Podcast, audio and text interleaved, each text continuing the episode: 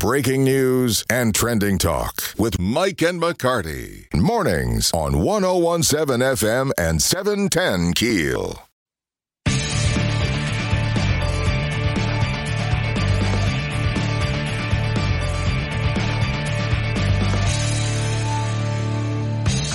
One zero one seven FM seven ten Keel. Mike and McCarty with Louis R. Avallone in studio for the vacationing Aaron McCarty on the Jack Spring Electric Newsmaker Hotline. Uh, Louisiana State Superintendent of Education, Dr. Cade Brumley, joining us. Good morning, Dr. Brumley. Hey, good morning. Thanks for having me. Oh, thank you for joining us. We've got some good news. Uh, latest report, some uh, U.S. News and World Report, Louisiana climbing in high school graduation, our reading scores. Tell us about some of these uh, statistics.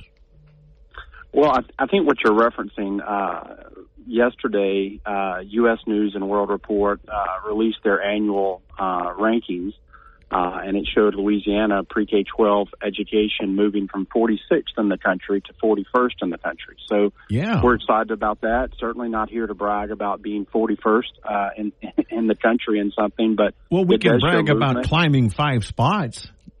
Yeah, it does. It does show movement. It, it it shows that you know if you really focus on going back to the basics and teaching kids how to read and do math and what they should experience out of high school um, you can you can move, and uh, we feel like we're really primed to, to further accelerate uh, and, and get down into the 30s next. And our well, where, where we are with our high school graduation rank uh, from 45th to 37th. So you know we're making progress. That's that's just I, I you know I want to highlight some good news.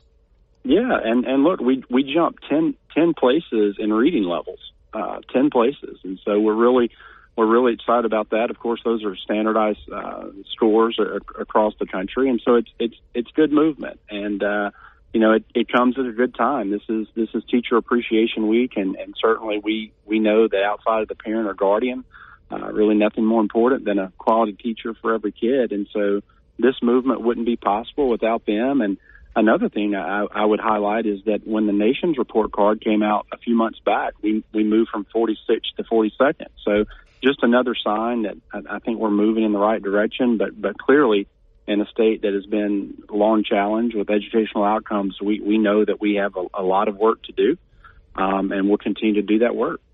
And, and, a huge issue right now with, uh, you know, Riley Gaines is bringing a lot of attention. She's the NCAA swimmer uh, that had to swim against uh, biological males. And you wrote a recent letter regarding Title IX uh, proposing sports participation based on gender identity, not biological sex. Tell us about your letter that you wrote.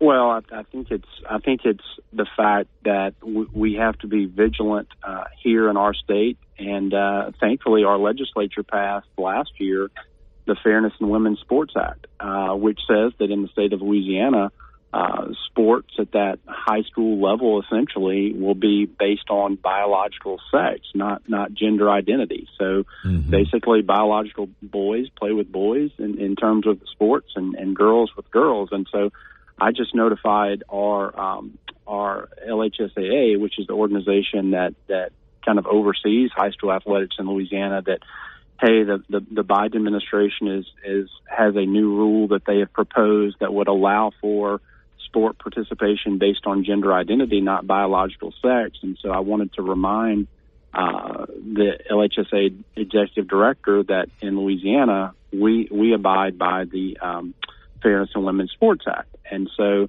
uh, if ultimately uh, this proposed federal rule moves forward, I, I think that it is something that Louisiana, along with other states, uh, should challenge because uh, to me, uh, what the Biden administration here is proposing is the exact opposite of equality in, in sports, and and I, and I think that it, it we have to stand up against it. You know, Riley has has called for all the you know women who have to compete with biological males, which we know is just is physically restrictive. You know, for women to you know just to step back and go, no, I'm not going to do it. If if you're in a race and there's a, a man lined up, all the women should go, nope, not competing. And, and I agree with her. I, am not one usually for uh, a proponent for uh, boycotting, But I think in that instance, there's got to there's got to be a line drawn, and, and you know we have to stand up.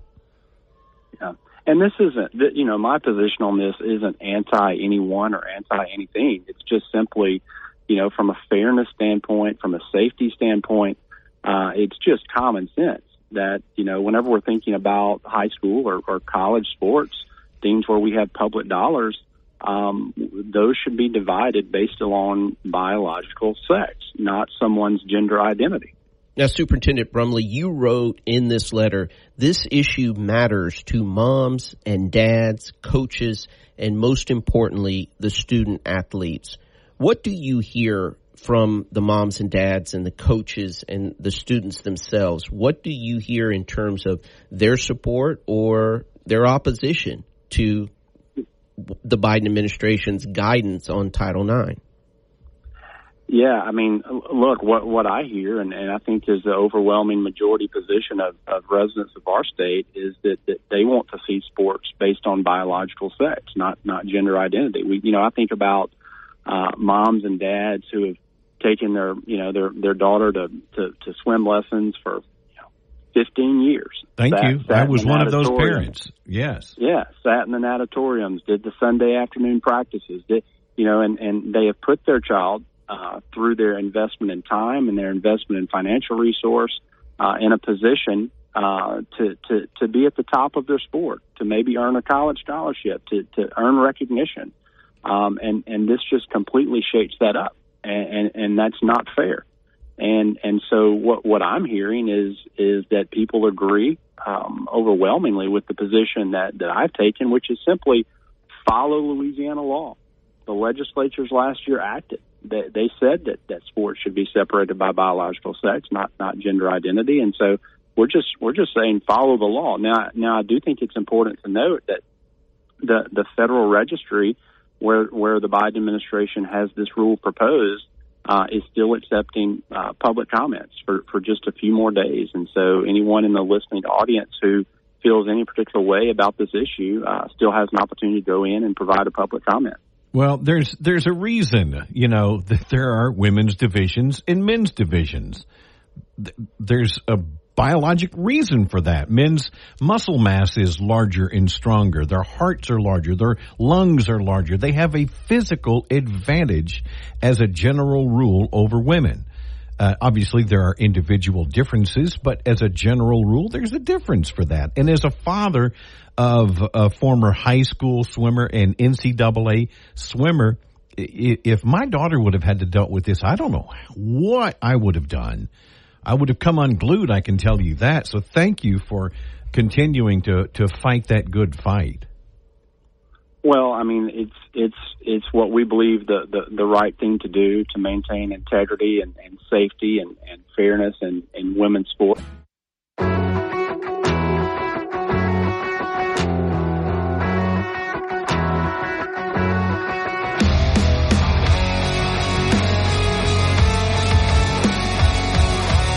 1017 FM 710 Keel, Mike and McCarty. Welcome back, first of all. Thanks. Thanks. I still sound. Did you like, find Bigfoot? I, you know, I kind of did, but he's he wasn't as hairy as I expected. he was he was kind of you know. You danced with him, and y'all had. Mm, not, well, you know what? There was some dancing. shots. Uh, no comment. I'm I'm telling you, beach time. There's nothing better. There's just nothing better. And, uh, you know, it's, it's, it's hard to walk on the beach normally. Right, right. Yes. When you're tipsy, it's way harder to walk on the beach. Way harder. I like walking near the water because the oh, sand is firm. Yes. You know. Yes. But if you like, I remember when we were visiting my son in in Hawaii. A lot of the beaches are lava rock. Oh yeah. It's not. It's oh, not yeah. sandy beach. But um, I mean, a lot of them are. But there's the sand is so thick. Oh my gosh! If you're trying to carry a cooler or some chairs, and, you know. Yeah, it's it was great. We had some uh, we had some fireworks while you were away. I'm telling you, Cinco de Mayo. Um, there was uh, there were a lot of, of course, a lot of celebrations going on downtown. Uh, but there was some kind of some lunacy that took place mm-hmm. downtown.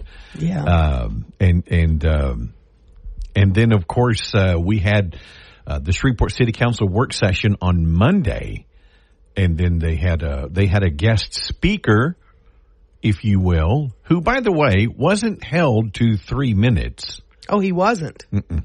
Oh, okay. It was interesting. That is interesting. Uh, Adrian Parker, I think mm-hmm. was his name, who drove, and I quote, 1,300 miles because he saw the video. Do you have that? Do you want to do that here? Do yeah, let's wanna, do that here. Uh, yeah. Th- this is the Black Panther uh, member addressing the Shreveport City Council.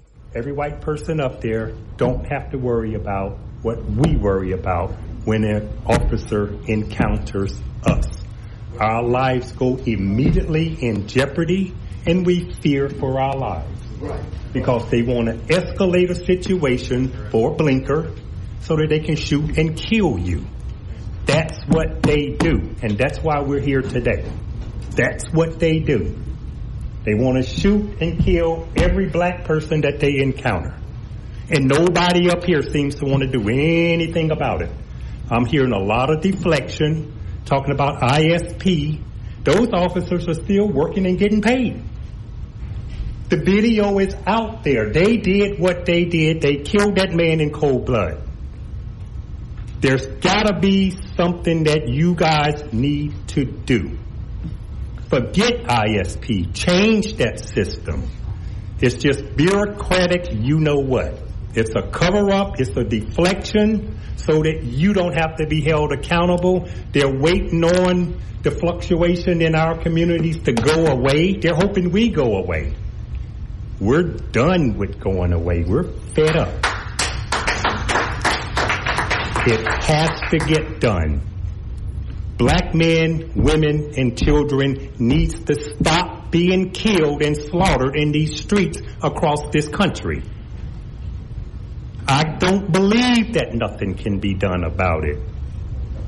I just don't believe that. And if you believe that, get a mirror and figure it out. Something can be done. And for my African American people up here, those black people being dead in the streets is you.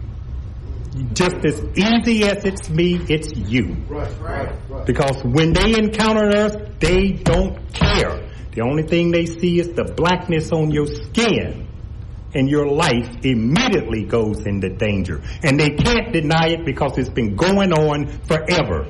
It's never been different. It's time to change. We're fed up. We're not taking it anymore. We're not.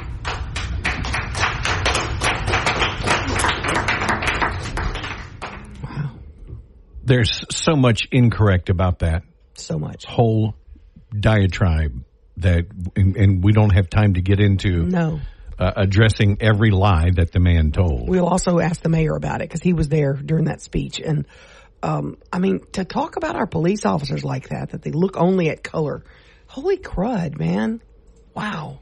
How many? How many people, black or white, are stopped and never have an issue?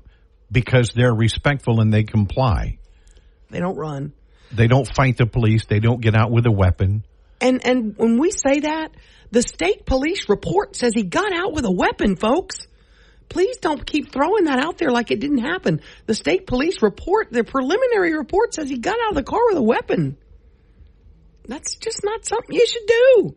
I don't care what color you are. Oh boy. Mayor and uh, Arceneaux is going to join us coming up here in about 10 minutes or so. We'll talk about this and uh, the partying going on in downtown Shreveport. Mike and McCarty, 1017.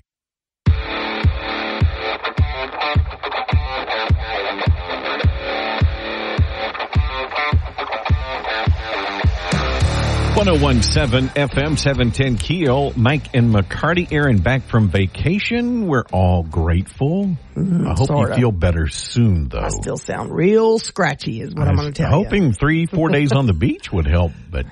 I tried to I tried to pump tequila in it and it didn't do it. I tried. Uh, we had a lot of excitement while you were gone. In fact, Shreveport Mayor Tom Arceneaux joining us just after the break on the Jack Spring Electric Newsmaker Hotline 1017.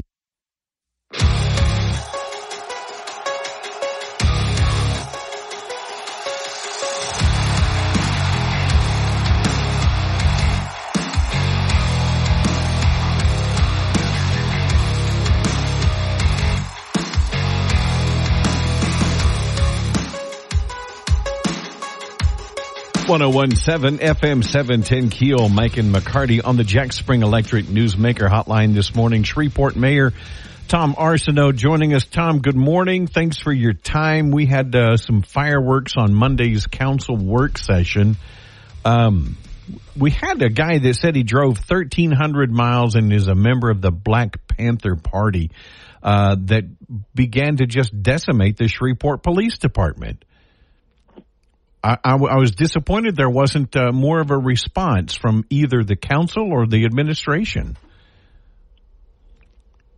Well, uh, my my my general view, I'm very supportive of the police department, and I have expressed that many times. Sure.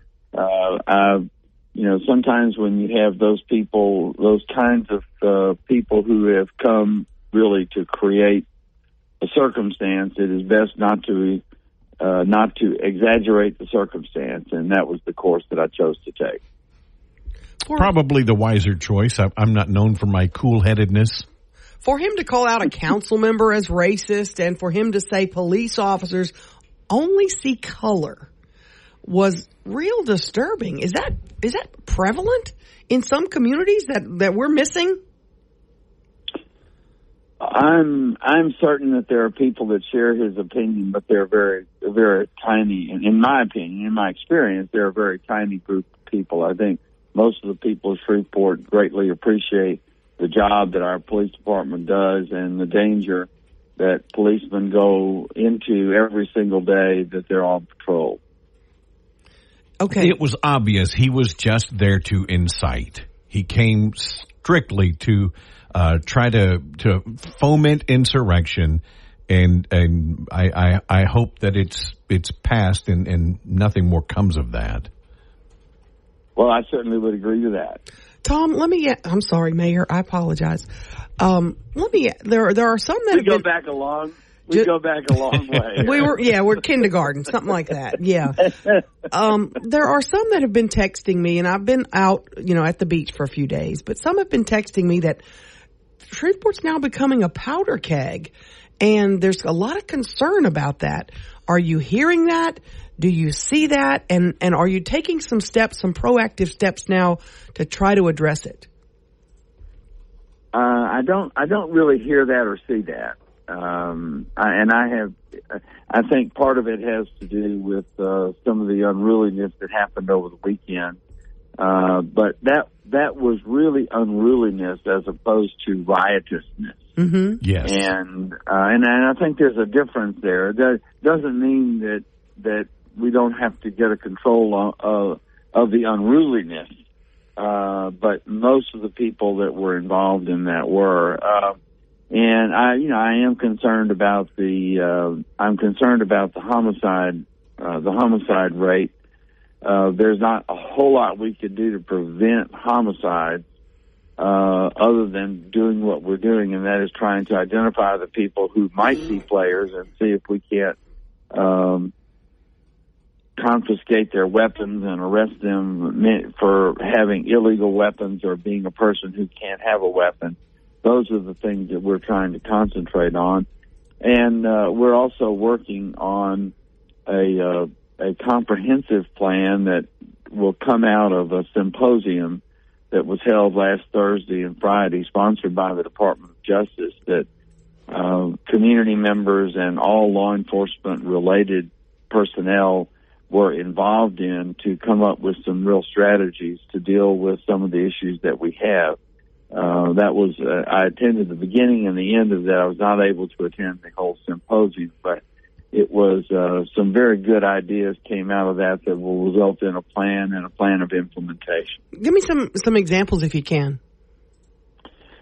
Um, well, I, I, I think the main thing is to, is to use, uh, is to use the community and cooperation among law enforcement efforts uh, and agencies to gather intelligence about who the players are, where they like to hang out, uh, the kinds of things where you might be able to be present for some of these things, um, and at least put them under a microscope. So I will look for it. It will be a detailed plan, and the Justice Department will uh, summarize the notes, but I have not received all of those yet. Okay.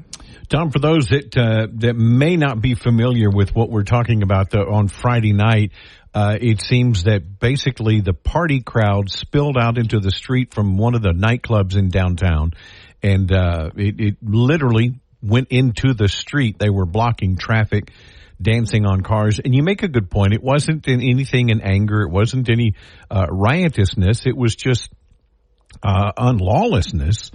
And and uh, but what what uh, are you and Shreveport Police Chief Wayne Smith doing to address that?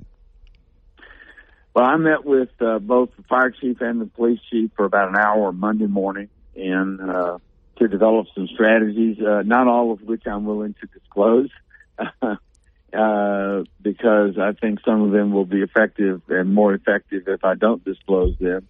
Um, but uh, they're also looking at the videos to determine to what extent this was um, a semi-spontaneous street party, and I know there was some of that, uh, and to what extent there was encouragement by any of the uh, any of the institutions uh, that are down there to encourage people uh, in that behavior. And uh, I, we have a lot of uh, video from private places uh, that had cameras up there and from the real time crime center. So we're evaluating that to see if there aren't some uh, citations or warnings or something like that that need to be given. Yeah, because what I understand, one of the clubs actually has speakers on the roof to to feed that music into the street, and the DJs were encouraging people to be disruptive.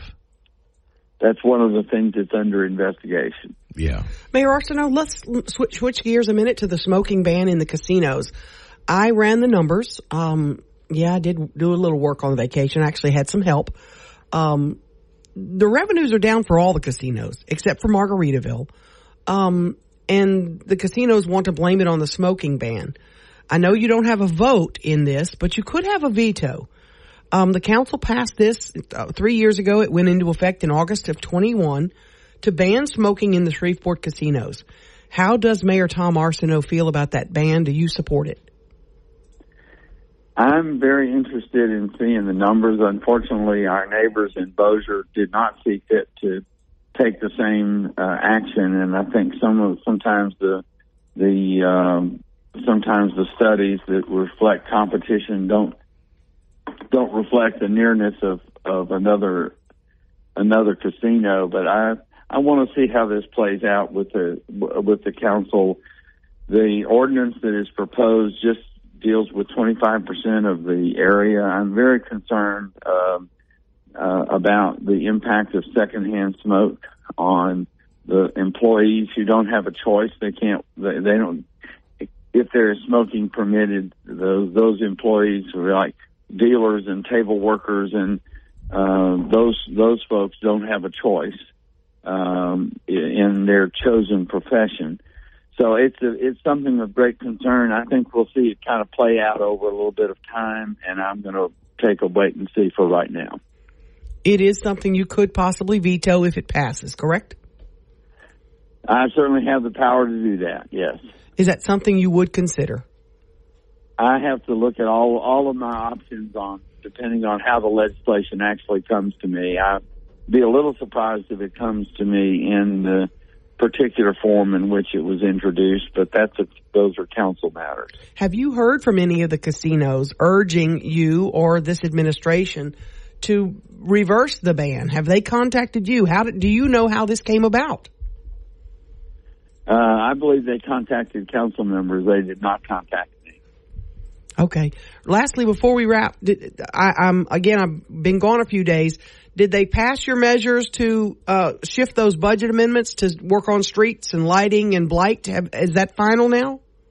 It is final. They passed all of them, and so I'm very excited about that. That to me, that's the big news. The big news is that uh, we have nine and a half million dollars uh, being allocated to uh, street construction. We have a half a million dollars for additional demolition uh, half a million dollars for uh, other blight abatement, half a million dollars for uh, for additional litter abatement and a half a million dollars for the um, for uh, street light repair, not not to put up lights, but but just to repair lights, replace lights in places that uh, that need lighting. So that was a big part of the priorities that we uh, that we had when we came in, and I'm delighted that the council uh, saw fit to make those amendments, and they all passed by a seven-zero vote. So I think it's important to remember that there's a lot of cooperation going on between the council and the administration, and I'm appreciative of that. Mayor Tom Arceneaux, you know, I've, I've had friends tell me uh, jokingly, you should run for mayor. And I'm like, you know what? I don't want the job. So I respect, uh, I respect you, uh, stepping in there and, and, and doing your best and keep doing God's work. Thank you, Mayor. I appreciate it. Thank y'all very much for having me on this morning. Thank you so much. 1017 FM 710 Keel, Mike and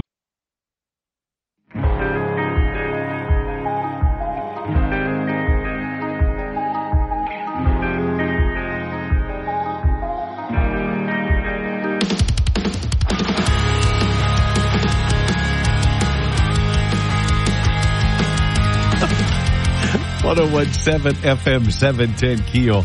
Uh, Mike and McCarty, Aaron McCarty, back from vacation, lounging on the beach. I would have thought your voice would be back. It's not all the way back. No, it's uh, two days. You must I have literally. been screaming at those strippers. Uh, y- yeah, it- sorry. Shh, don't tell that story. Don't Uh, tell that now we know, Ruben, what all those ones were for Yeah. before she left. She had the Um, uh, answer this question for me. Okay, you're in the hot tub on one side, and I'm in the hot tub on the other side. Okay, and we're chit chatting. Where are you from? And we're from Massachusetts, and we're from Louisiana.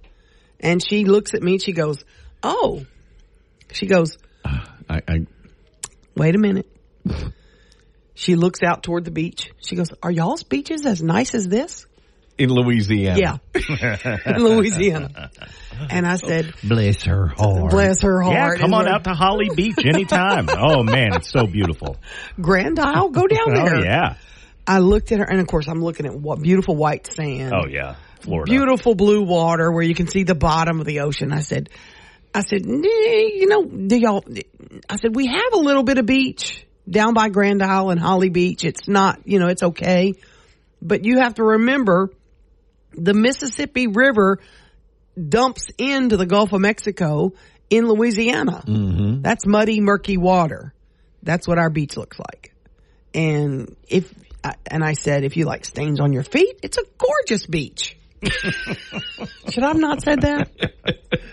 Bad idea? Oh no. Bad idea? yeah, you're not doing much for the tourism. I know. I'm sorry, Billy. yeah, Billy Nungesser's about to call screaming. Yeah, sorry about You that. say, yeah, you, are, you know how good our beaches are by how many people plan their vacations to go to Yes. the Louisiana beaches. She did. I did convince her to drive to New Orleans and drive to see it. You know, she said, "You know, we're going to do that." Well, they were just kind of just teetotal in the world. Okay, that's the next Sam's Club T-shirt. You know, what? we have the mountains, Louisiana. Oh, oh yeah, we need beaches. one white sandy beaches, Louisiana, with palm trees and the. What a great idea! Let's work on that. I'm a Perfect. genius. You are. 101.7 FM, seven ten.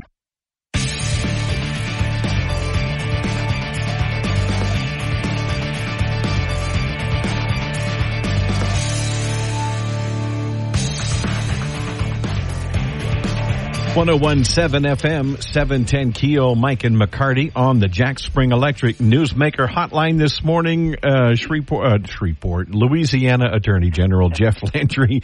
Uh, I'm demoting you, Jeff. Sorry about that. no, I am the Attorney General for Shreveport. Well, that's true. I guess technically that's correct. Uh, there's a new bill, uh, uh Truth and Transparency in Louisiana's Criminal Justice System.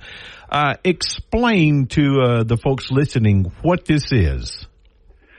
Well, look, first of all, I was hoping that this morning we would be reporting to everyone uh, listening out there that this bill passed uh, the House yesterday. But, you know, it, it, it just amazes me the games that they play in Baton Rouge, uh, and we wonder why Louisiana continues to have statistics that are really at the bottom of the barrel.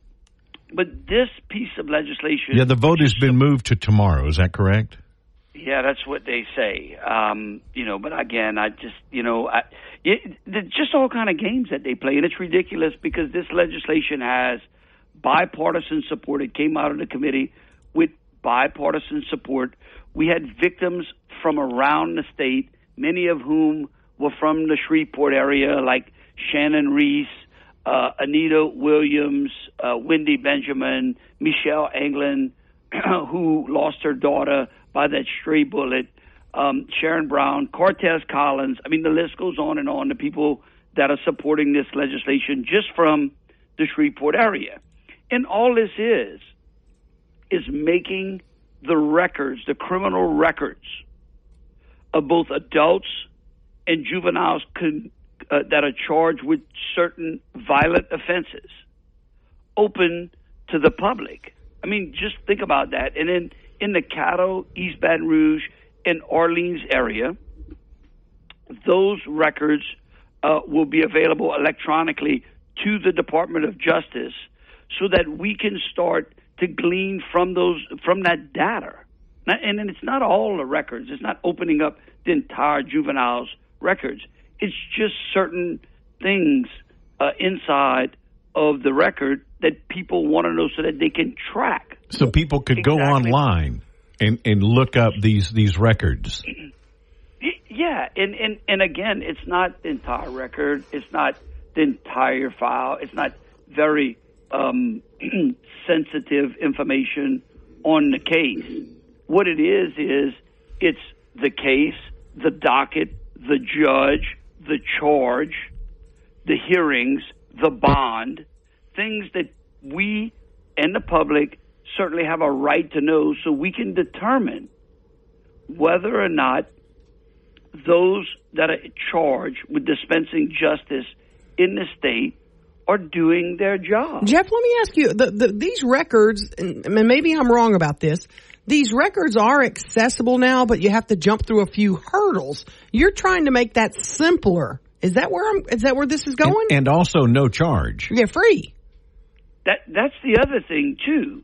Uh, look, in parishes where the information is electronically available, it could cost a member of the public, a victim, almost $27,000 a year to simply access and view those records online. Whoa. Now, look, we've got some great clerks around this state. We really do. Now, the Clerks Association, for whatever reason, believes that the public has to pay for that information. Now, this is in criminal court, okay? And, and it has the support. We've worked with Doug Welborn uh, in East Baton Rouge, a fine clerk of court. He understands exactly what this is. And so this is the only way that we can take the first step in taking back our criminal justice system so that it works for the victims and the citizens of this state. And this bill only would be put this in place in Caddo, Orleans, and East Baton Rouge. It's kind of a step. Just to put your toe in the water for now, right? That's correct. It would it, on the electronic side. It would only take effect in East Baton Rouge, in Caddo, in Orleans. Now it would be sweeping across the state, dealing with the juvenile record, so that you could walk into the courthouse, okay, and ask for this information. And they would have to make it available for you. Which, by the way, though it, it, when juveniles are charged with violent offenses, the hearings are open to the public. So we're not.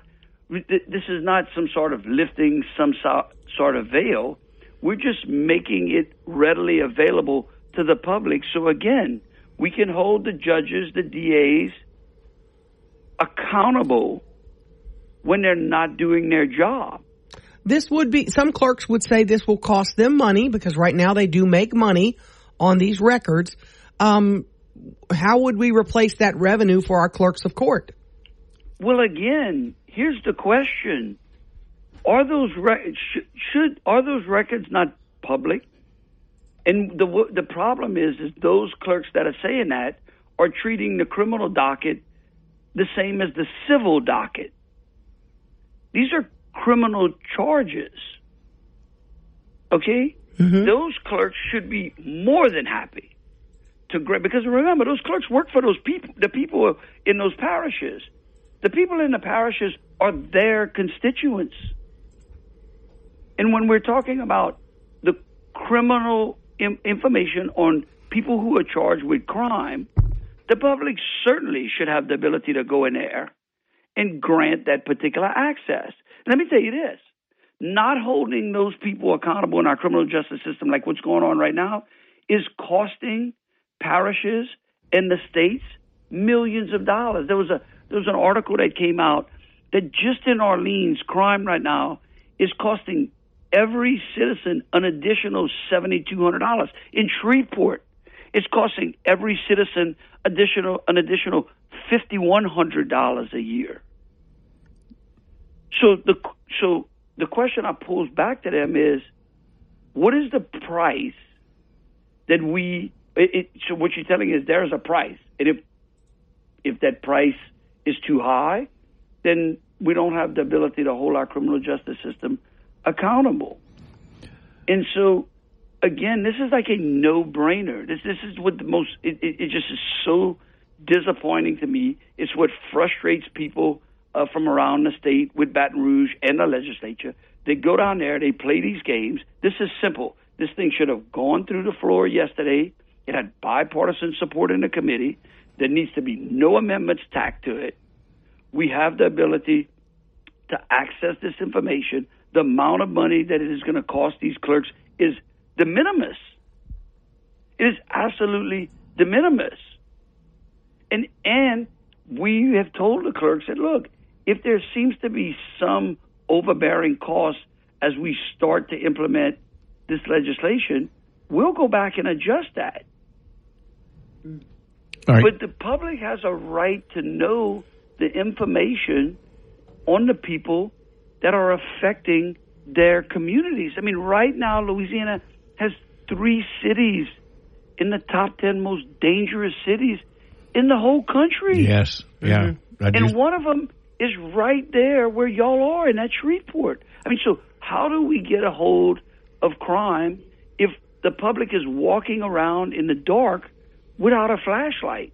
Well, and And there, there doesn't seem to be a downside to law-abiding citizens for this. So good luck with uh, with the bill, and uh, keep us posted, if you will. Well, we're hopeful. We look people who are interested, people who are listening right now. We urge them to call their legislature, those the representatives in the House, and urge them for quick and easy passage of this bill with no amendments on it. Um, we will continue to work uh, with the clerks around this state, but we collectively as citizens have to do something to get a hold of our criminal justice system so we can make our communities safe. Attorney General Jeff Landry, sir, we appreciate your time. Good luck to you. Thank you. Thank you, Thanks. sir. 1017 FM.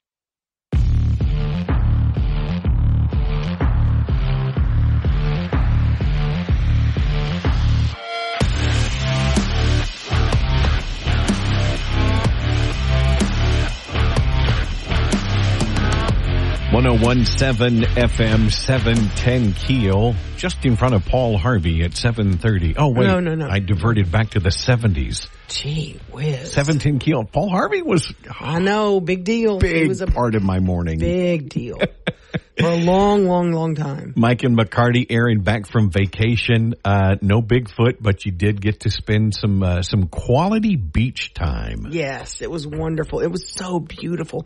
Saturday, um, Mike, I'm going to tell you, it was perhaps the most beautiful day I've ever spent on the beach. It was, the water was perfect. The temperature was perfect. The, the temperature outside was 75, 80 ish. Oh, nice. The crowds Nice. aren't there yet because school's still in session. I mean, there were still people, but it was just absolutely gorgeous. Our hosts were so, I mean, they were just incredible. Had a great time. I really, and- and spent some wonderful time with my son and, um, nice cold beverages and beautiful water. It was just a good time. Great food. We had a wonderful, I needed a getaway. I needed to, and I'm sorry I sprung it on you kind of last minute. Like, I'm leaving tomorrow. Bye. And, yeah. uh, oh, by the way, see ya. Peace out. Uh, but it, it just happened. It was one of those things, spur of the moment thing happened and Well, Louis Oh. uh, Louis Avallone stepped in. good. Great, yeah. Always fun to have uh, have Louis come in and He's a good guy. bring his yeah his perspective and Mm-hmm. Absolutely. fun. And then oh, Aaron, Ernie Robertson came in Nice. yesterday at Oh, in the nice. eight o'clock hour. I, I could talk to him for hours. Just history. What did you learn from him yesterday? Um, Any big thing? Takeaway? No, no, I mean because it's it's I've read some, you know some of his books. Yeah. um, that that he's written, and um, so it's just fascinating to talk to him about some of these stories Right. about Shreveport and and the people. You know, it's like we were talking about. How many times do you say Youree Drive? yes. Well, Youree was a person. Right. You know, right. he was one of the Shreveport pioneers, uh, Mm-hmm. business pioneers. Uh, Peter Youree, and that is a major thoroughfare. AC Steere Elementary. Yes. Mm-hmm. We just think of it as a school, but he was another uh, developer and pioneer in, in Shreveport. And so all these names mean something. You bet. And Ernie knows all that stuff. Oh, it's cool. That is so cool. and and uh, I want to talk with Gary Joiner also. We'll have to work work him in. Yeah, definitely. Because he's another that uh, he's worked with Ernie on some books, and uh, he and Eric they were all friends. Eric Oh, Brock. yeah. and It was fascinating, so much fun. In fact, somebody wrote on the uh, Shreveport Security Systems message board, uh, "Tell the bigwigs to give Ernie his own show." Oh, yeah, You can no listen kidding. to him for hours. Interesting stuff. Definitely. Uh, Chris Lyon going to join us coming up after eight o'clock, talking about the uh, the smoking ban being proposed in Shreveport. Mike and McCarty, one on one.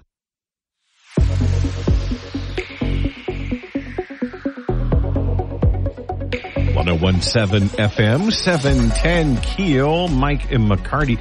I told you several, uh, a while back that, uh, you know, May is, is very expensive for me. Mm, yeah. May, we have Mother's Day, Yes. This Uh, Sunday, don't forget. has, um, our anniversary, our wedding anniversary coming up on 40 years. Ooh. Um, and, and then my wife's birthday. Wow. So, you know, you try to do something nice. For every event, She Mike. doesn't like flowers. No combo gifts, Mike. She doesn't like jewelry. It's a, it's a waste of money to her. Yeah, So. I usually do things like live rose bushes and Oh, plant good. them in the yard and stuff like that. This year, she did. She goes, "There is something that I want. Oh. It's it's kind of expensive, so just do one for all." She didn't mean that. Mean she doesn't really mean that, but go ahead. Just saying. Well, you know, she does these medical mission trips. Yes. For Samaritan's Purse or with Samaritan's Purse. Right. And they go, I mean, she's been to South Africa, you know, she's been to New York during the, the pandemic. She went up to work one of those, uh, temporary hospitals that they set up. Goodness. Um, but there's a special a bag that the all these all these nurses and travelers use a, a ah, backpack. It's okay. kind of large, and they can it, that's their carry on, but that's Yes. their luggage. Right. So she she does she you know she wants one of those. You so took it's no care of that? surprise. I'm working on it. She she has to tell me which one she wants because there's Mike, it's Wednesday. a hundred and thousand. Well, but I've also got all month. Okay. If she wants Okay. the one, now I got a card. You know. Yeah. but You need to So- do, you need to do something for Sunday. And Well, I'm, I'm a big proponent of, you know, she's not your mom, so you need to take care of your mom for Sunday. absolutely, Um, got it covered. Good. But good. she, but my wife is the mother of my children. yes, and your children should take care of that. I, and you should have taught them to do that. they do. okay, good. I just told you my my daughter called her and took her on a trip. they're going on a trip to Colorado That's awesome. for Mother's Day. That's awesome. taken care of her. Yeah, that's. What are you doing for your mom? Uh, we're doing something. We're doing a, a nice get together and and uh, with family. All right, Yeah, she's the same way. She does. You don't. You don't. didn't don't doesn't want spend much. a lot of money. You know, just it, it's time together. It's the really that's what mom wants is is your quality time. And and my gosh, you know, I I treasure that. I'm blessed to have her still with us. yes. Oh, absolutely. I know that. Sure. And you and since your wife won't be home, it'll just be you and mom time. and, Maybe and with your sister, yeah. and my sister and That's her family. so and- cool. So yeah, we're gonna have. Fun. I'd give How anything to have my mom back. You- What do you have planned for the weekend? I'm gonna have uh I'm gonna have a nice little JW got yeah we're gonna we're gonna go and have a nice little get together the two of us and um, I'm I'm looking forward to that. So I'll miss my youngest son. I'm sure I will talk to him at at some point, and which he always calls. So. I'm looking forward to that. Just to, you know, it's good to just be with them if you can. If you can't, to, to at least have a nice con- long convo. So There you go. looking forward to it. 1017 FM. se-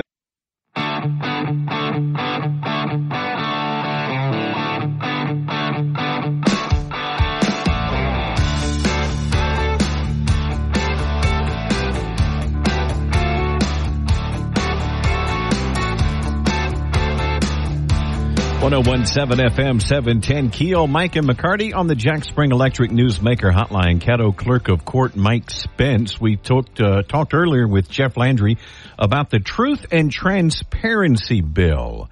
Uh, Mike, what say you on this uh, opening up criminal records to the public for free? Well, uh, for the clerk's office as a whole, just uh, criminal record indexes and court minutes, that's not much of a burden to us. Uh, so their office has been in touch with me pretty often over the last couple of weeks on methodology and uh, what it, how it would affect us. Are you opposed to this bill? No, I'm not opposed. I'm not for it. It's just it's one of those things that uh, when the legislature meets and they come up with things, uh, it'll affect us in some ways, uh, but but not much. You don't generate a whole lot of money from records, do you? Not in criminal. No, criminal is uh, it's that part of our office that uh, doesn't generate much fees other than paying for our clerks to go to court, a little bit of expungement fees, uh, but but not much. What would this change for somebody like me that wants to go look at your records? Right now, people can do that, but they pay a monthly charge. Is that kind of what the deal is? And now you now it would be open to anybody. For the criminal records, you can get on it and look for a daily rate of twenty dollars, and then uh, it just incrementally goes up to three sixty a year that you can have full access to everything in our office, And this would do away with that fee just for criminal. just for criminal. Okay. And so anybody could go on and look for it. But I could technically, I could come down to your office and look for free right now as well, correct? Right. I have 20 public terminals where people come back and look, research uh, oil and gas, criminal, civil records. Correct. And and the, you, that access is free to the public. Yes. Now, will this? Uh, what I'm worried about is this for logistics reasons. This this is where you're you're going to be kind of in the weeds here. I don't want to get too far deep, but you've got to now cha- kind of change your system up to open certain records for free. You're still going to have certain records that in the civil on the civil side that won't be free. Is that where you are? That's where we're, we would be set if this bill passes. Correct. How long would that take you to make that change and make that transition? Well, we've already met with Software and Services, our provider, who provides for. Uh, I was told yesterday about 42 clerks. Um, each clerk has different programs in their departments, but ours, we are totally with them, and it's basically just turning the criminal program open to the public. With the, they'll have to check a few things, but other than that, it, it'll it shouldn't be too big of a deal. One last thing. Um, th- this bill looks like it only is for Caddo, Orleans, and East Baton Rouge. Ultimately, the goal would be statewide. Is that what you're hearing? Well, I, I I've heard that yes, and uh, I believe it came up in the legislature yesterday uh, that some legislators want it for all all parishes or a large group. So you know, you know, if you go for three, you're probably going to end up for more unless people don't look at it. Uh, I am going to put a counter on it so we know how many people actually look and how many don't, so we can see if it's actually productive if One- the bill passes. One last thing. If the bill does pass and it goes into effect August 1, is that enough time for you to, to get it all done? I mean, can you make that pretty quick? I, I don't know about the juvenile part. The juvenile's a little, uh, little deeper, as you say, in the weeds. Uh, it, it's been sealed forever. It's been our custom that people don't see uh, juvenile records unless the judge allows it. So that'll be a little different because of the, the nature of the court minutes. court minutes in, in juvenile are not like our criminal minutes. The judges sometimes add things into it as they they don't have the access to court reporters that we have.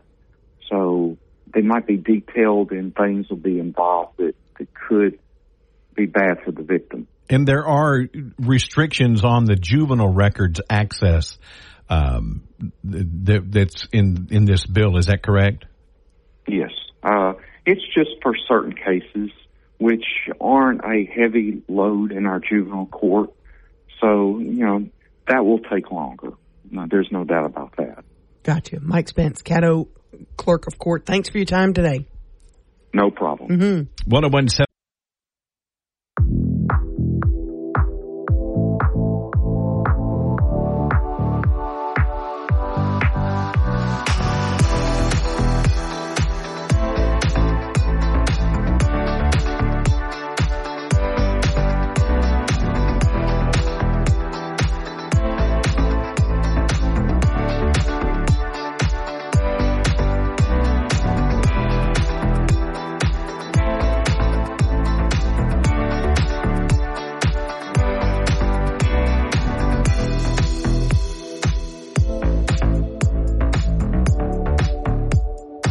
One zero one seven FM seven ten Keel. Mike and McCarty.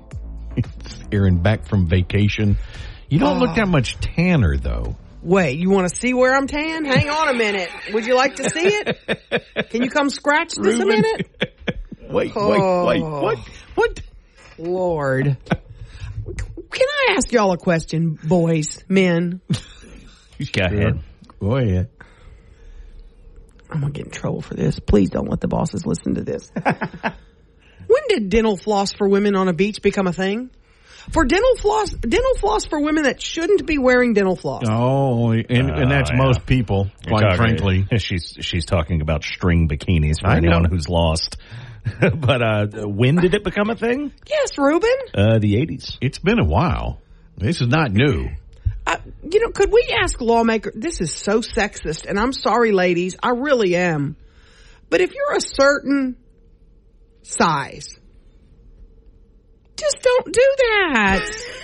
Just don't do that. It's the same people that are wearing yoga pants that probably have never done yoga in their life. And and and if you it's could, like me. We're trying to wear yoga pants. Don't don't Right. don't. And if you could in your brain when you put the dental floss on, imagine, let's say, let's say, um, John Candy.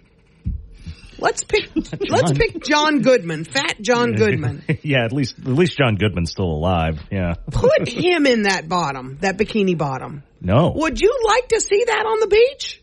No. Would you like to see John Candy, John Goodman? Name another fat guy in that bikini on the beach? I'm No. glad she didn't use my name. I'm just I'm just glad. Well, I'm being nice. 'Cause Nobody wants to see that.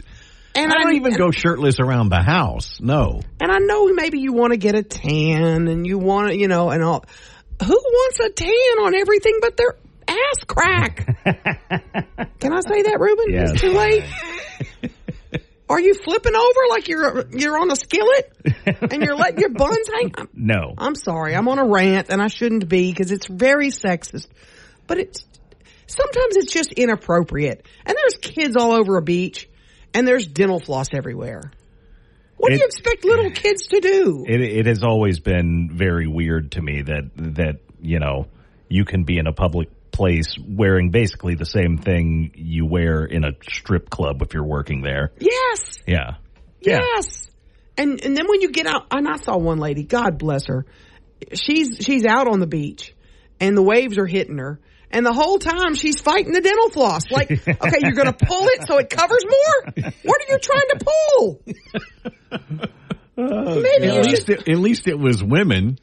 Yeah, yeah. There's nothing sexier than a 60 year old man Mm, got a text out there with a a friend of mine, a local lawyer, banana says, hammock on. My sister, I'm not going to name your, your sister's name. My sister always says, just because they make it in that size does not mean that you have to wear it. Thank you, Jesus. Please. I'm going to go out there in a, in dental floss one year. and I'm going to let the moon shine above. And I got a moon. Quite, Ooh, quite was- frankly, honestly, most people you don't want to see naked. Most people. yes. Yes, there were now. Now I'm gonna. Mind, there were some really pretty girls that you know. Dental floss is good for you, gal. You got it. You got this. You strut your stuff. But then and again, all the men on the beach are like, "Woo, well, baby." Just because you can doesn't mean you should. Yeah, yeah. As a dad, Oh. you know, come on. I'm, I'm, I'm that I'm- guy. I gotta pull my underwear out just thinking about it. Hang on a minute. Ugh. Chris Lyon joining us after the local news talking about dental floss. No, I'm sorry, talking about uh, uh, the smoking ban being rolled back in casinos. Mike and McCarty, 1017.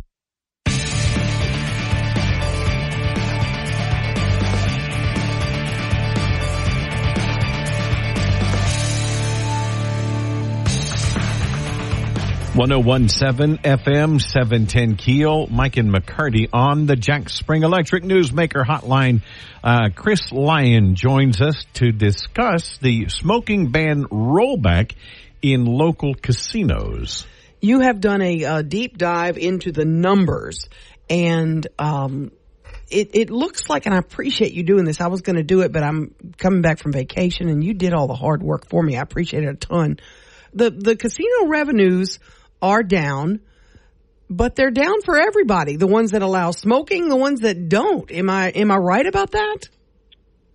Yeah, uh, you know, Aaron, uh, welcome back, uh, and thank you for having me on the show. Um, yeah, revenues are down um, on both sides of the river, with one exception. Uh, Margaritaville has sort of uh, flouted the trend uh, in seeing increased revenues post pandemic. Um, but uh, what's interesting is if you look also at attendance counts, uh, which is the number of people that enter the casino that's also reported to the state uh, by all of the casinos, everyone's down about 30% uh, on both sides of the river. Um, if you exclude Diamond Jacks uh, from the mix, which I don't know why you would, but uh, if you did, uh, is uh, just a little bit ahead of the attendance drop of Bossier. Uh, if you include Diamond Jacks, uh, is way down in attendance.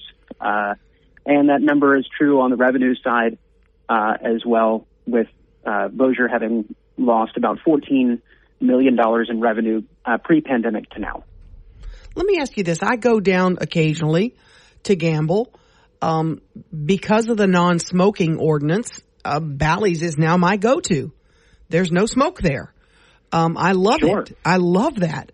A lot of people there feel the same way, but it doesn't really matter about the gamblers because they can go where they want. It's the workers, Chris, that I talk to on a regular basis who have to stand there in front of people that blow smoke on them.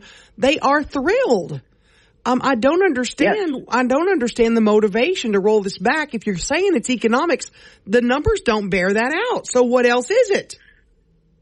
Well, that's a really great question, Aaron. And, you know, it's interesting that uh, Tom earlier on the show today mentioned that the casinos had not reached out to him, um, but he said that he thought that they reached out to city council members.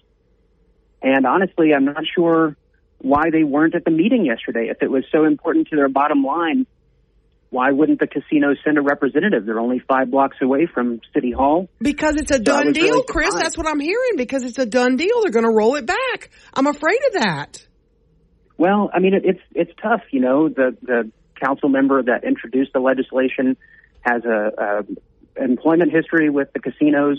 They've donated to her nonprofit. You're referring to while I'm not Tabatha Taylor. I am referring to Tabatha Taylor, and you know, I'm not saying that there's anything untoward, but there certainly is an image problem there. Uh, that, as you said, the numbers don't match up. The testimony from the workers: 70% of casino goers nationwide would prefer that uh, they have a smoke-free environment. Uh, Hold, hold, hold the show, Chris Lyon. Hold the show. they've donated Yeah. to they've donated to her nonprofit. Tell me her non right. tell me her nonprofit and which casinos have donated to it. You know, I don't know the name of her nonprofit, um, but this is something that uh, I was looking up. Uh, it's the it's a really wonderful cause, um, but I don't have the name of it off the top of my head. It's, Okay, it's we need to. we, will you dig into that? Will you dig into that? And and I will dig into that, Sure. and we will find. And it's, I know for sure that the Eldorado uh, Casino, which is now Bally's, um, you know, different ownership and, and all that. Uh, and her former employer uh, were sponsors of uh, her nonprofit in the past. Um, but again, I, I think that, you know, my concern yesterday was that there wasn't a representative, you know, from the casinos there, but perhaps they they do feel like someone was there for them, and I I don't know uh, if that's if that's the case or not. But the argument that the economics are upside down because of smoke is not borne out by the data. Talking with Chris Lyon. Chris, you work for Film Prize, and uh, that, that's your full time job. Is that correct? Well, I'm, I'm, a documentary filmmaker, and I certainly work with uh, Prize, but this is yeah. this work is being done outside of that. so, sure. so, what's your interest in in this? Well, um, I was a former smoker, uh, first and foremost. Uh, I picked up smoking in bars and casinos, and uh, that was a, a habit that I'm, you know, ashamed that I had a part of my life because it did impact my health. I am concerned about how it will impact my health going forward, and I'm honestly uh, ashamed of, you know, the fact that I did smoke indoors and subjected people to that. As I got out of smoking and I, you know, watched the uh, impact that it had on other people, it was important to me to uh, try to right that wrong by supporting healthy workplaces for uh, everyone, and that's bars, casinos, just as it is in restaurants and hospitals. Chris, let me ask you this: Do you have the data? I'm sure somebody does. Uh, the casino workers, the vast majority of them are black folks. We've heard the data about black folks and, and lung disease and respiratory illness and COPD and the list goes on and on. And now, now you're, you want to subject these same folks again to this secondhand smoke. Um, do they not hear the health problems, the health issues? Well, I mean, at the end of the day, you know, the, the studies that are going on, um, there's actually a really great um, study that's being done by an organization in Las Vegas that actually does marketing research for casinos. And, uh, you know, the truth is, is that money speaks. Um, you know, and if there's a perception, right or wrong, that uh, something is impacting revenues, then that's going to be a focus. Um, but honestly, well, you must have been uh, reading know, my mind because when when it when nothing makes sense, the phrase "follow the money" comes to my mind. Mm-hmm. It, it right. There's what is the upside to allowing if if it hasn't affected revenues, then what's the upside? Who who who's benefiting? And I'm not accusing. I'm just asking the question. Well, thank you, uh, local Tucker Carlson, uh, for asking the question. I mean, I, I think that it's it's a question uh, that remains open, but I think that at the end of the day, what we know is is that yesterday, uh, doctors and public health officials and community members showed up to uh, stand up once again uh, to have to fight this battle once again for worker health and for workplace safety. and we've shown that the numbers don't bear out the argument, and so I'm really hoping that the council members, uh, Councilmember Jim, Jim Taliaferro seemed really interested in hearing about those numbers, and I hope that uh, that data, if not the public health uh, implications, will sway the uh, council to make the right choice here. Which, to be very clear, the right choice is to leave the ban in place as it is, to not provide any exemptions for any percentage of any floor of a casino Please. because 100% of workers, you know, deserve a healthy environment. One Absolutely. more thing, our last 30 seconds, Chris. Will, if we roll this smoking ban back for our casinos, will we be the only community in America to have done this? Uh, that is the that is what the research has shown that uh, every community that has implemented a smoking ban has left it in place, and we would be the first, to my knowledge. Oh. God. Absolutely. Thanks for all your hard and work on this. We don't need it. Yeah. This is uh, to eat up the last 30 seconds here. This is something that uh, Shreveporters should not stand by if they have an opinion about this, for or against. They should be uh, calling city council. Well, because then be what's next? The We're going to allow smoking in restaurants now. It's We're back in to... our bars and casinos. Yeah, we'll be back I everywhere. Mean, yeah. Well, that's the question because you know if a casino is allowed to do it, a bar may say, well, why not me? Exactly. And they'd be well within their rights to have that question. And that's why it's important to leave the, the ban in place, uh, you know, because it is about worker health. It is about fairness in the market. And mm-hmm. I think that's the best way to go. Chris, thanks for your time, your hard work on this. We appreciate it. You got it. Mm-hmm. 1017.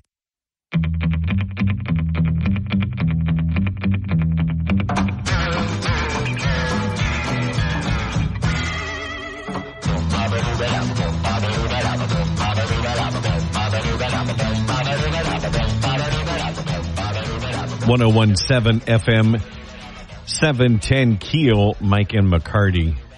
This it's it's this is an interesting proposition for sure. Mm-hmm. Uh, talking about rolling back the smoking ban that's already in place at uh, Shreveport casinos. Yes, and and Chris Lyon referred to um, a nonprofit that he alleged that uh, Councilwoman Tabatha Taylor is president of or director of, and and I got a text from a few people now that it's the Odyssey Foundation for Autism. Um, I have gone. I'm looking right now at the Secretary of State's website to search for that nonprofit, and I have found one that's a different name, but it's called the Odyssey Foundation for the Arts. Um, located on Milam Street in Shreveport. It's in good standing as of April 30th. Um, the officers. Well, that's quite quite a difference from Yeah. autism. It's a different name. Uh, Tabatha H. Taylor is the director. It also lists Danny Malone as the registered agent, who is also a local guy who's had, uh, you know, who's dipped his toe in politics a few times. Um, I'm going to start working on donors to this group to find out are there indeed donors to this company from the casinos um, that would directly benefit a Councilwoman Taylor. I would like to know the motivation. Can she send me some data to show the motivation? And I find it interesting that the casinos did not go to the mayor of our community and say, hey, could you at least look at this? We're hurting. Could you help us? They went directly to council members.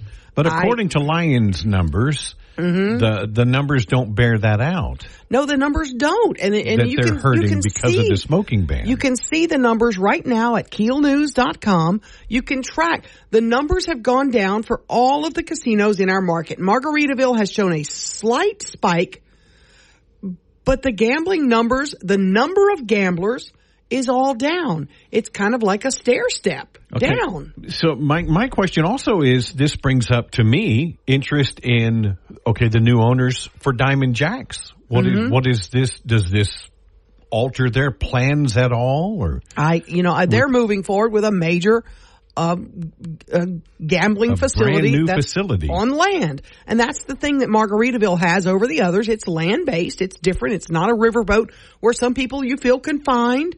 It's a much bigger, wider. But I know on my I drive drove- down to Florida, I saw billboards for casinos over and over again. The area's non-smoking casino. Our casinos have not marketed that yet. They have not done their job yet, in my view. Market yourself. We're a non-smoking casino. 75% of your customers don't smoke. 75%. that's an interesting figure. I wouldn't have thought that. Yes, and they and they've said that over and over again yesterday. Market to them. Push that. Well- Send that message out there. And like Chris said, uh, the, the huge uh, uh, component of this is the employees Yes. that are exposed to that.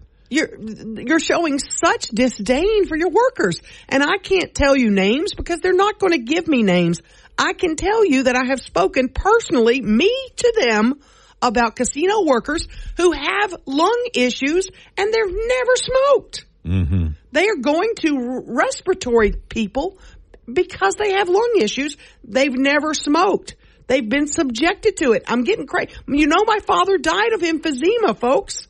I'm just putting that out there. From a long time smoking. He started smoking in the Marines. Died at age 61 from smoking. It's younger than we are now. Yes. By the way. Exactly. Yeah. It's frustrating that, that somebody would put economics over the health of our citizens. Shame on you. Shame on you.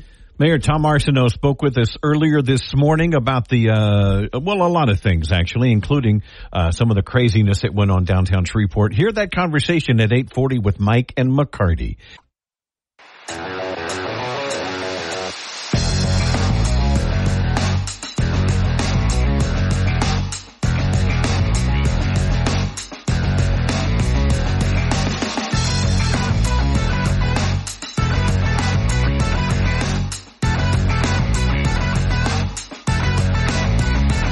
Shreveport Mayor Tom Arceneaux joined us earlier this morning talking about uh, the city council uh, work session from Monday, also the uh, the uh, partying in the streets from Friday night. We'll hear from him next. Mike and McCarty, 1017 FM.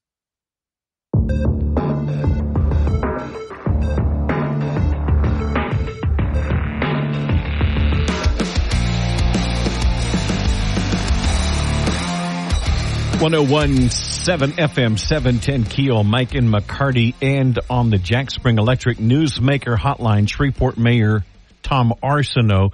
Uh, Tom, a member of the Black Panther Party, drove into Shreveport to address the city council and basically called all Shreveport police officers racists who want to kill all black people. Absurd, but I'm surprised there wasn't more of a reaction from uh, city officials. Well, uh, my my my general view, I'm very supportive of the police department, and I have expressed that many times. Sure. So, uh, I, you know, sometimes when you have those people, those kinds of uh, people who have come really to create a circumstance, it is best not to uh, not to exaggerate the circumstance, and that was the course that I chose to take. Probably the wiser choice. I, I'm not known for my cool headedness. For him to call out a council member as racist and for him to say police officers only see color was real disturbing. Is that is that prevalent in some communities that, that we're missing? I'm I'm certain that there are people that share his opinion, but they're very very tiny. In, in my opinion, in my experience, they're a very tiny group of people. I think most of the people of Shreveport greatly appreciate the job that our police department does and the danger that policemen go into every single day that they're on patrol. Okay. It was obvious he was just there to incite. He came strictly to uh, try to to foment insurrection, and and I, I, I hope that it's it's passed and, and nothing more comes of that. Well, I certainly would agree to that. Tom, let me. I'm sorry, Mayor. I apologize. Um, let me. There, there are some that we have go been, back a long. We go back a long way. we were, yeah, we're kindergarten, something like that. Yeah. Um, there are some that have been texting me, and I've been out, you know, at the beach for a few days, but some have been texting me that Shreveport's now becoming a powder keg, and there's a lot of concern about that. Are you hearing that? Do you see that? And and are you taking some steps, some proactive steps now to try to address it? Uh, I don't. I don't really hear that or see that. Um, I, and I have. I think part of it has to do with uh, some of the unruliness that happened over the weekend. Uh, but that that was really unruliness as opposed to riotousness. Mm-hmm. Yes. And uh, and and I think there's a difference there. That doesn't mean that that we don't have to get a control of, of the unruliness. Uh, but most of the people that were involved in that were, uh, and I, you know, I am concerned about the, uh, I'm concerned about the homicide, uh, the homicide rate. Uh, there's not a whole lot we could do to prevent homicides, uh, other than doing what we're doing, and that is trying to identify the people who might be players and see if we can't, um, confiscate their weapons and arrest them for having illegal weapons or being a person who can't have a weapon. Those are the things that we're trying to concentrate on. And uh, we're also working on a, uh, a comprehensive plan that will come out of a symposium that was held last Thursday and Friday, sponsored by the Department of Justice, that uh, community members and all law enforcement related personnel were involved in to come up with some real strategies to deal with some of the issues that we have. Uh, that was, uh, I attended the beginning and the end of that. I was not able to attend the whole symposium, but it was, uh, some very good ideas came out of that that will result in a plan and a plan of implementation. Give me some, some examples if you can. Um, well, I, I, I think the main thing is to, is to use, uh, is to use the community and cooperation among law enforcement efforts uh, and agencies to gather intelligence about who the players are, where they like to hang out, uh, the kinds of things where you might be able to be present for some of these things, um, and at least put them under a microscope. So I will look for it. It will be a detailed plan, and the Justice Department will uh, summarize the notes, but I have not received all of those yet. Okay. Tom, for those that uh, that may not be familiar with what we're talking about the, on Friday night, uh, it seems that basically the party crowd spilled out into the street from one of the nightclubs in downtown, and uh, it, it literally went into the street. They were blocking traffic, dancing on cars. And you make a good point. It wasn't in anything in anger. It wasn't any uh, riotousness. It was just uh, lawlessness, And and uh, but what what uh, are you and Shreveport Police Chief Wayne Smith doing to address that? Well, I met with uh, both the fire chief and the police chief for about an hour Monday morning, and uh, to develop some strategies. Uh, not all of which I'm willing to disclose, uh, because I think some of them will be effective and more effective if I don't disclose them. Um, but uh, they're also looking at the videos to determine to what extent this was um, a semi-spontaneous street party, and I know there was some of that, uh, and to what extent there was encouragement by any of the uh, any of the institutions uh, that are down there to encourage people uh, in that behavior. And uh, I, we have a lot of uh, video from private places uh, that had cameras up there and from the real time crime center. So we're evaluating that to see if there aren't some uh, citations or warnings or something like that that need to be given. Yeah, because what I understand, one of the clubs actually has speakers on the roof to to feed that music into the street, and the DJs were encouraging people to be disruptive. That's one of the things that's under investigation. Yeah. Mayor Arceneaux, let's switch, switch gears a minute to the smoking ban in the casinos. I ran the numbers. Um, yeah, I did do a little work on vacation. I actually had some help. Um, the revenues are down for all the casinos except for Margaritaville. Um, and the casinos want to blame it on the smoking ban. I know you don't have a vote in this, but you could have a veto. Um, the council passed this uh, three years ago. It went into effect in August of 21 to ban smoking in the Shreveport casinos. How does Mayor Tom Arceneaux feel about that ban? Do you support it? I'm very interested in seeing the numbers. Unfortunately, our neighbors in Bossier did not see fit to take the same uh, action, and I think some of sometimes the the um, sometimes the studies that reflect competition don't don't reflect the nearness of of another another casino. But I I want to see how this plays out with the with the council. The ordinance that is proposed just deals with 25% of the area. I'm very concerned uh, uh, about the impact of secondhand smoke on the employees who don't have a choice. They can't. They, they don't.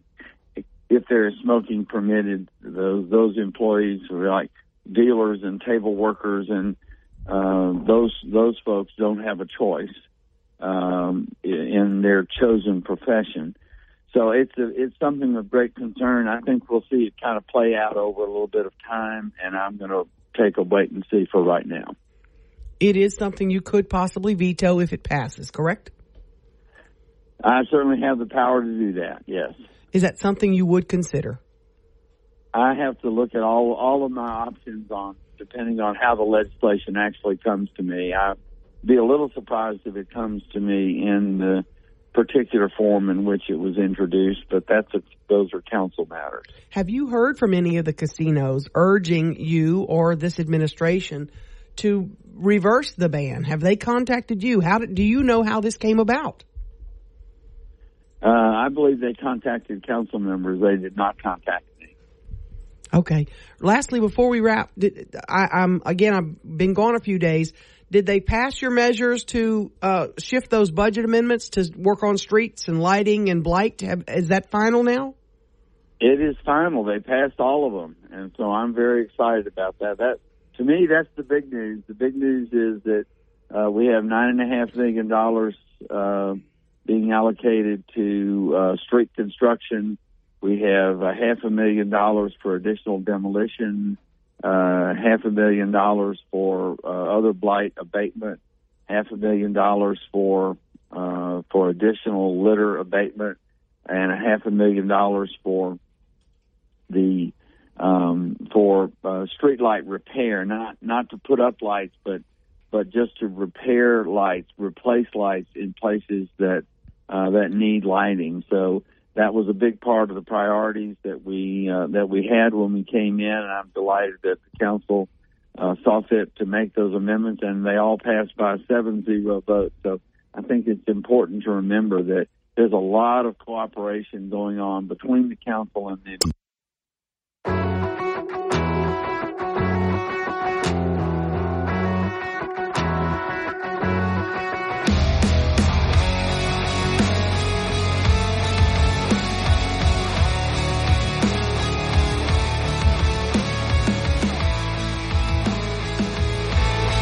One zero one seven FM seven ten Keel Mike and McCarty. Is it Friday yet? By the way, Not quite. all downhill from here though. Middle middle of a week, and um, I told you my my daughter gave my wife uh, a trip to Colorado.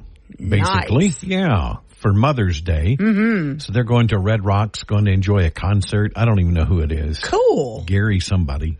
Nice. Um, yeah. So so they're going to have fun, That's going to be a blast. and and and she, and she sets up things for me to do Oh, while you're while she's While away, She's gone. you got a honeydew list. What it, it's it's places I have to go. Like Oh, okay. don't forget, you know, party Saturday night you got to go to, and you got Oh, to, you know, yeah. you it's like Things she No. scheduled for y'all to do, and now you've got to go do. I saw a post not too long ago, and it was a guy, this guy's just sitting in a chair, and it said, "Going to bed early, not going out, staying at home." Things that used to be punishments are now my life's goals. Right, right. And I'm like, yeah, gosh, I'm there. exactly. I'm there. I talked to a friend of mine one time and he said, yeah, I got to go to such and such. He goes, Mm-hmm. I just want to stay home. Yeah, yeah. By the way, if you have not yet made your reservations for um Sunday, that is the biggest eat out day of the year. Right, yeah. Uh, it so restaurants will be packed. And they're going to be packed from brunch all the way through lunch and dinner. So And I told her she could up. supersize her meal. Oh, on did Mother's you? Day if she wanted to. What a Yeah. guy. I What a know, great right? son, On the drive through. Wow. Yeah. Oh, not even going in. Okay.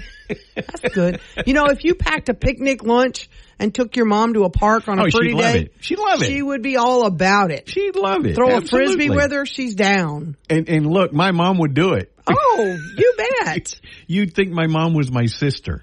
She's amazing. It's- she yeah, really is amazing. I know, amazing. and I'm blessed. Just be I'm sure you take care of mom. Sunday is Mother's Day, lest we forget. Glad to have you back.